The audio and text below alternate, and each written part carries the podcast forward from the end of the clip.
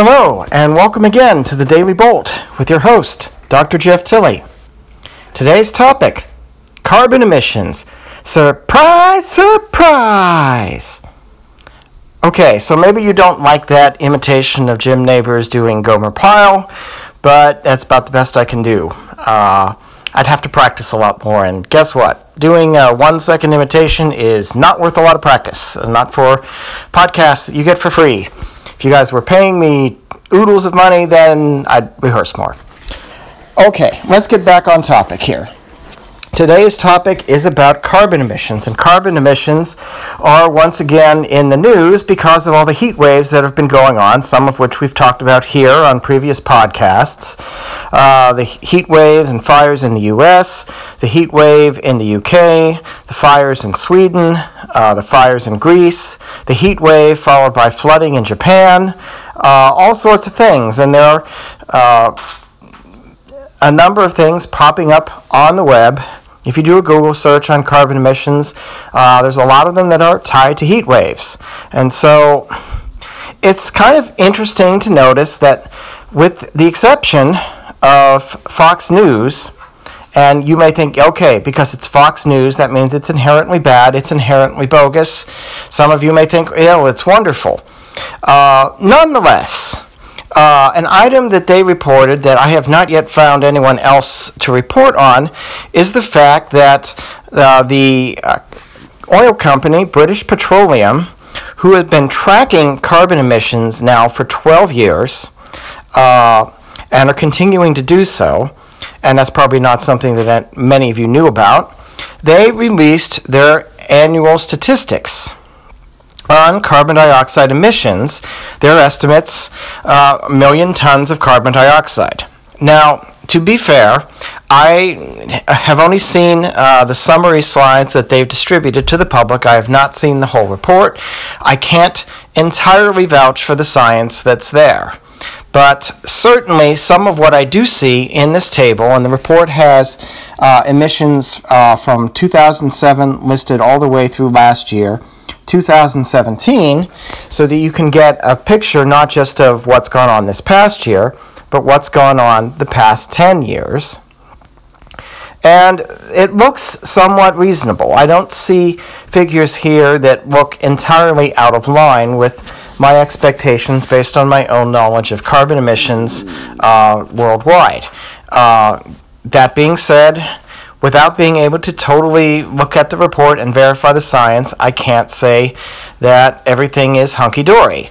However, I would like, for the purpose of this podcast, for you to consider the possibility that they've actually done it right and they've done a good job, at least to the best of our ability, given our technologies and, and instrumentation in this day and age.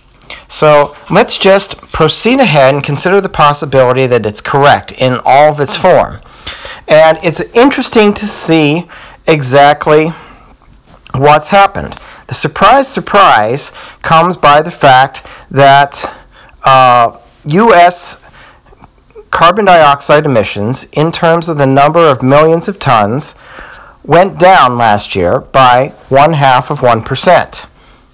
So you might say, okay, that's one year, that's a fluke. Except that there's actually a trend in the figures. There's a trend in the figures where the figures generally go down from 2007 to 2012. There's a jump 2012 to 2013 and 14, and then they resume a decline to the and right now it's at the lowest point they've been at since before 2007. So that would be basically a 1.2 percentage loss is how it works out over the 10 year period, something on the order of about 5.1, little under 5.1 billion tons of carbon dioxide emitted. Now, you might think that's a huge number, and it is, but it's only 15.2% of the estimated emissions worldwide. If you want to go to see who the real big player is, you would have to cross the Pacific and get to China. If you go to China, their emissions for 2017 are estimated at 9.2326 billion tons of carbon dioxide. Uh, that's a whopping 27.6%, nearly double the U.S. Uh, emissions. And what was the trend in the Chinese emissions? The Chinese emissions trend 1.6% plus added. And theirs have been going up steadily since 2007, uh, with an average annual uh, increase of 3.2% over 10 years, which means about a 30% increase. And that's what the figures show. The average minus 1.2% over the same period for the US uh, implies about a 12% decrease. This is really good news, and it's not something that you might have expected. And it runs counter to the popular belief in some media and among some in science circles, and just some inter- internet trolls and other people, that, okay, Trump took office, and guess what? The environment was going to go totally to hell. CO2 emissions were going to go totally to hell go totally to hell. So that's the surprise, surprise. They haven't. Emissions have once again resumed a downward trek after a couple of year bump up during the Obama administration. So there's a couple of other interesting little things in this report that I'll uh, just briefly mention before I come back and talk about uh, the significance of this U.S. number and actually what it kind of says in a number of different ways. First of all, our neighbors to the north, Canada, who have criticized uh, the Trump administration for pulling out of the Paris Climate Accords. Their carbon emissions, while only about uh, maybe 12% of the U.S., nonetheless went up last year uh, 3.4% which is a rate roughly 10 times the rate that they increased through the entirety of the 2007 to 2016 period on a per annum basis. Uh, so it's not a huge number either, but Canada's share of carbon dioxide emissions has gone up. Uh, and so, for a country that criticized us for being for, pull, for saying we want to pull out of the Paris Climate Accords, uh, maybe they should mind their own house a little bit before they spout off. Um, there are some others that are in the same boat. France. France showed a 2% increase, although their net and uh, you know, average annual percentage change in carbon emissions over the 10 year period was a loss and a, and a respectable one. Um, there's something in that particular set of statistics which also play, can be uh, playing a role here. Um, other big winners, most of Central and South America have shown decreases in carbon emissions. The Czech Republic, Finland was a big winner. Uh, the, the UK's emissions are down a healthy 2.7% over the previous year, and with an average annual drop of 3.4%. So the UK is doing marvelously. Now, again, I haven't seen the science, I haven't seen how it's set up. Um, it's, oh, you know, it's interesting that British Petroleum is based in London and the UK shows a really nice, favorable result. But they're not the biggest winners. Some of the biggest winners include other places like Turkmenistan, like the Ukraine, uh, and well, that's about all for the big winners. The other few countries that have shown drops are showing relatively small drops. Uh, there are countries that are showing relatively large gains. Qatar, or Qatar, depending on how you want to pronounce it, I've heard both, almost a 10% increase in their carbon emissions over 2016.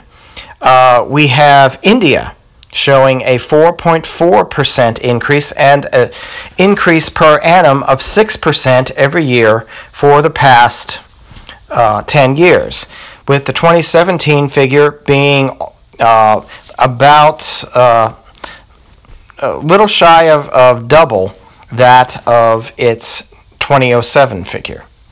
Uh, probably it is double about the 2005 figure, I would guess. Uh, I don't have that figure back. So it's interesting to reflect upon the Paris Climate Accords. Everybody says they want to do this uh, carbon reduction. some of the biggest countries with some of the biggest uh, carbon emissions are still increasing emissions, regardless. And uh, the US has shown more of a trend towards decreasing, even if the decreases are not super large, it's still not going up, which says something given our population is continuing to increase. So there's a few things going on here. One, climate will play a role in this. There's a little bit of a feedback loop here because if you have colder winters in a location and or warmer summers you use more energy. There is still significant energy being generated by coal in the world. And in the developing world and china they are still using in many places a lot of coal. The us still uses a lot of coal though it is using a, it has has used a bit less overall what else is going on? Other renewable energy, other clean technologies, in particular things like vehicles uh, there have been substantial technological advances, and they continue to occur uh, within the U.S. And so the U.S. can probably still show small declines even as the population increases, even as climate changes may or may not force more energy use, uh, because the technology is actually helping us. I myself now am driving a, a, hybrid car. Many of us drive hybrid cars that have lower emissions. Uh, you have full electric cars, you have the Teslas, and you have other ones like it that are coming into their own in other parts of the world. Uh, depending on how that electricity that you use to charge them is being generated, uh, their carbon footprint may be more, it may be less. Uh, that's a whole subject for another podcast. So think of it this way maybe we don't need the Paris Climate Accord as much as we think we do. Maybe we'll be able to accomplish what we need to accomplish for our own carbon emissions without it. Could that be something that have had gone into the president's thinking? I have no idea. I do not understand how the man thinks half the time. It doesn't matter. the result may still be the same. And that is food for thought for today. It's been a long podcast. So I'm going to wrap this up. This has been the Daily Bolt with Dr. Jeff Tilley.